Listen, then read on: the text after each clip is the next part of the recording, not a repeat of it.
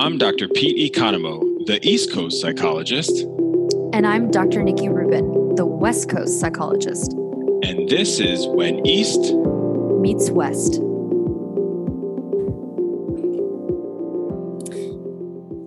We all avoid, right? We all want to do the easy thing and pull the covers over our head. Uh, sometimes I know I do. How about how about you?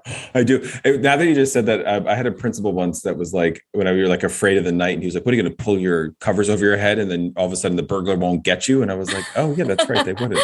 they would You're get like- me still." Yeah, you're like this, is, but but maybe I will. I'll still do it. Yeah. Well, so for that reason, uh, Pete and I are going to be talking about avoidance today. So, you know, Yeah. I think it's important to clarify what avoidance is because, of course, it's a word we all, you know, kind of like say out in the world, right? Like we're going to avoid doing something Yeah. or whatever. But from um, from a behavioral science lens, avoidance means something really specific. Yeah. So, you know, of course, I'm going to jump in with some definitions, not Webster ones, though. Oh, but I have to give my Webster Oh, one fine, all right. the action of keeping away from or not doing something.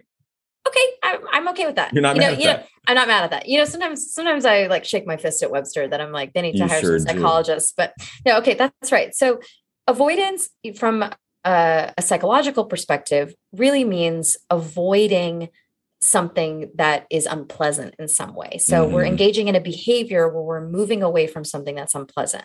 Mhm. So as we talk about a lot on here, behavior can be both overt, right? So you Yep. could avoid having a uh, conversation with someone that's difficult, right? That would be an overt beha- uh, avoidance behavior. But it can also be covert, right? Like you can avoid something inside your body, right? Like you could push away a memory you don't like, or you could try to push away an emotion.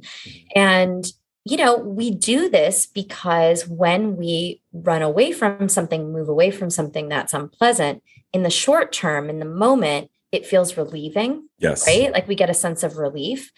And that sense of relief is very reinforcing to our brains. Our brains then learn, hey, that quote unquote worked, right?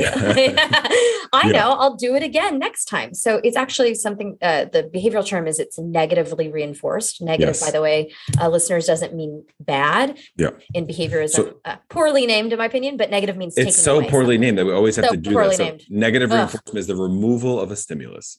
Right. And Yes, so taking removal of yourself out of an environment or removing some kind of experience that's creating Discomfort. discomfort. Thank you for that. Right. Discomfort. Right. And Yeah. then reinforcement means the behavior is more likely to happen again in the future. So if we take away uh, anxiety, um, anger, sadness, think of all the, you know, a, a, a memory you don't like, a thought you don't like, your brain goes, hmm, I really like that. I think Yeah. I'll do that behavior again. And then we end up kind of stuck in a pattern of avoiding things that are uncomfortable. Right.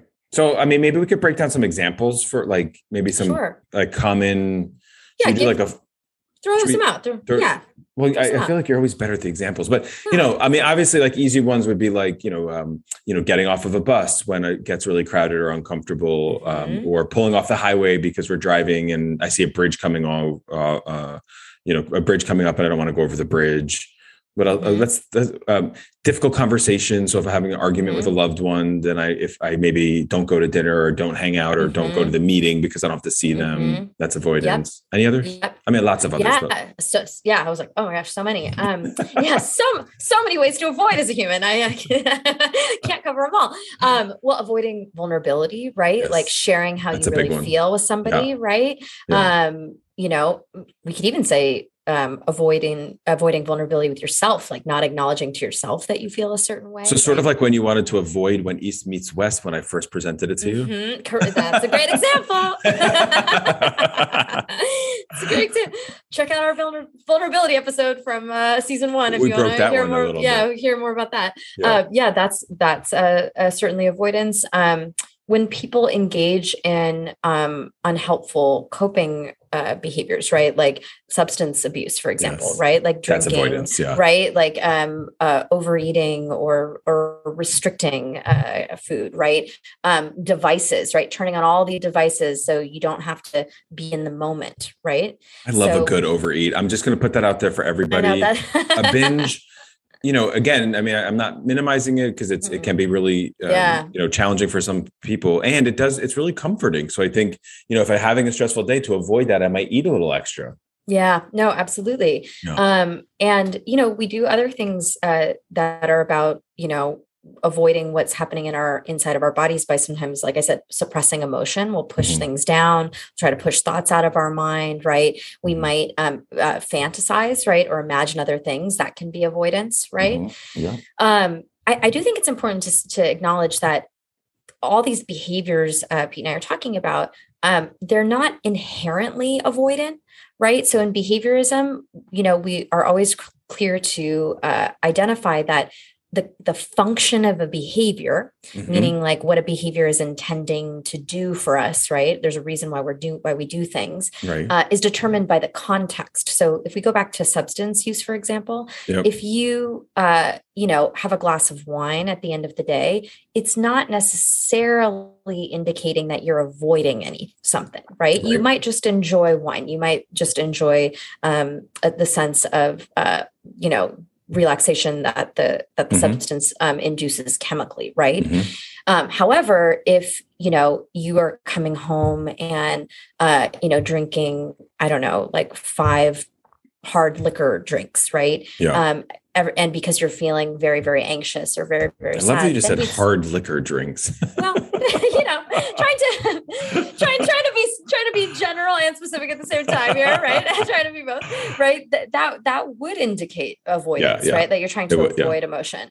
Yeah. So, you know, I, I do think it's important that you know, as we're talking about this, that listeners aren't jumping to the conclusion like, oh no, if I do these things, I'm avoiding everything, right? Right.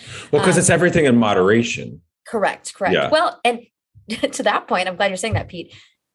Avoidance as well. Like I always say to Yes. patients, like, you know, we can't be mindful 100% of the time. Like there No. is there is a degree of like sometimes we're going to avoid things and that's Yeah. okay. That's still a holistic um that's you can still be holistically healthy and engage in avoidance behaviors because there's no way not Right. to, right? That's right. Yeah.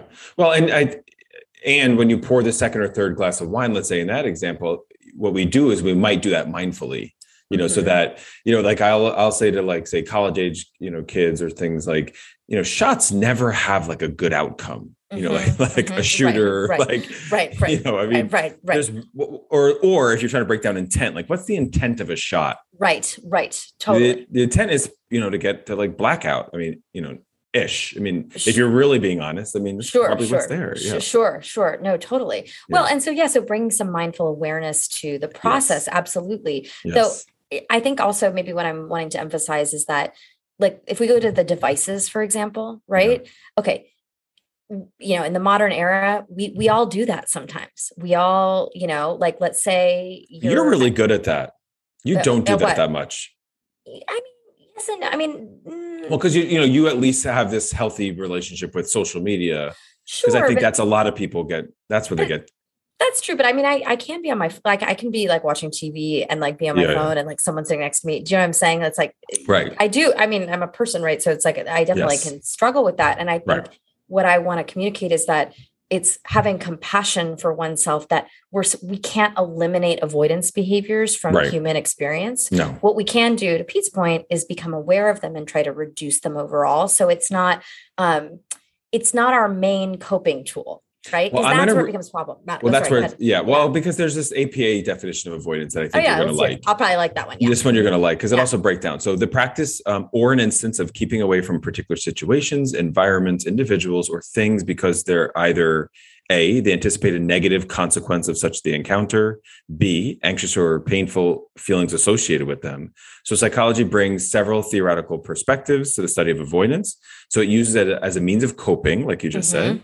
It uses um, as a response to fear or shame. Mm-hmm, That's a big one mm-hmm, um, um, its existence as a personality style or predisposition. mm-hmm. So some of us just tend to be more avoidant. And Mhm. lastly, um, its existence as a component of anxiety disorders. Yes, thank you. I do like that definition. I knew you As- would. Yeah, I you know, it. That's why I had you to read you- it. you- I'm so glad you did. Well, I think actually, because I do want to talk a little bit about how we target avoidance, uh, Okay. both clinically and from a you know an Eastern lens. Yeah, Yeah. well, because you know mindfulness is you know uh, guess what, guys? All roads lead to mindfulness. You know, we're gonna be doing. Um, but, but boom, I think. Uh, I want to throw out one more definition that's really important, which is experiential avoidance, Yes, because good. that's a really important one. So, uh, experiential avoidance, which I, I think I would, I mean, I, I have a feeling you're going to agree with me here. all avoidance, I think, really is can be characterized as experiential avoidance, yes. and experiential avoidance comes out of um, the most current uh, uh, behavioral science research. And really, what experiential avoidance means is the the brain um, tries to control mm-hmm. fix, get rid of, problem solve, ignore, suppress mm-hmm. any internal stimuli. And so, what are internal stimuli? Well, they're the things that we don't control, like emotions that pop mm-hmm. up, right? That we don't, that, mm-hmm. you know, they just show up. Fear, Thought, shame. Fear, shame, but anything like fatigue, yeah. joy, right? Okay. So emotions, thoughts that show up. No one's really avoiding sh- joy, but we'll just. Well, well, some people do actually. So oh, you're right. Some, actually, right? Like, yeah. Anything. Like, yeah. yeah. Or like they feel guilty about feeling joy, right? It's like, right. Right. Yeah. People, I mean, brain, brains are tricky, tricky don't organs. you go right? talk about, yeah, about that brain. You've been good about that lately, don't you? I know. I'm like, you know, these tricky organs. Okay, so uh, so emotions, yes, thoughts, mm-hmm. physical sensations, mm-hmm. behavioral urges, or memories. So these are all internal stimuli that our brains can try to fix, get rid of, control, ignore, suppress. And we can uh, experientially avoid things both with overt behaviors, like we've talked about, or covert behaviors. So I just think that's really important to. That was great. Aware of. Oh, thank you. Um, and also, where's that from? I mean, I, I, what experiential avoidance? No, just the way that you. Def- I mean, I love that you broke oh. that down to emotions, thoughts, physical sensations, behavioral urges, and memory. Oh, it comes out of the out of the ACT literature. I think I should have known that then, right? no, you, you know it in there. I know you. I'm sure it's there, but it's um, like it. Yeah. I'm sure it's.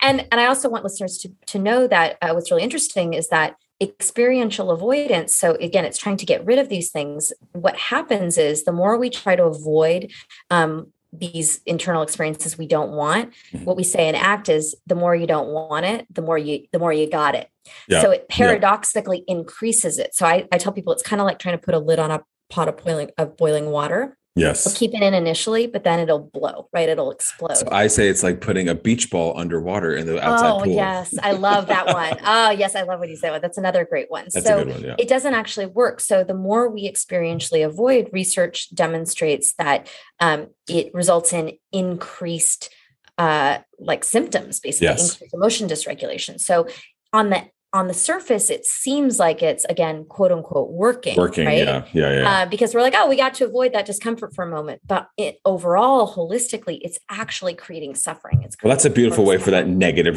reinforcement. Yes, exactly. So, yeah. so Pete, so tell tell listeners a little bit about how we target avoidance behaviors. Like, what are some of the things that you do clinically? Well, behaviorally, if there's something you're avoiding, like you've already alluded to, then we need to do it you know mm-hmm. so i mean what we do is like a hierarchy or just some sort of uh, systematic approach to targeting whatever the behavior is um, and so whether you know if it is uh, you know having a difficult conversation you might role play with it you might mm-hmm. you know, mm-hmm. imagine having the conversation write out some of the things you kind of get to help help our clients like figure out what the feelings will be and to you know at least try and practice it uh, in, mm-hmm. in session like you already also alluded to, all roads lead to mindfulness, you know, so uh-huh. having a mindful approach to the avoidance, because what we're going to do is often judge ourselves. So, like, we're not going to go into that in this episode. I think we did an episode on shame, did we?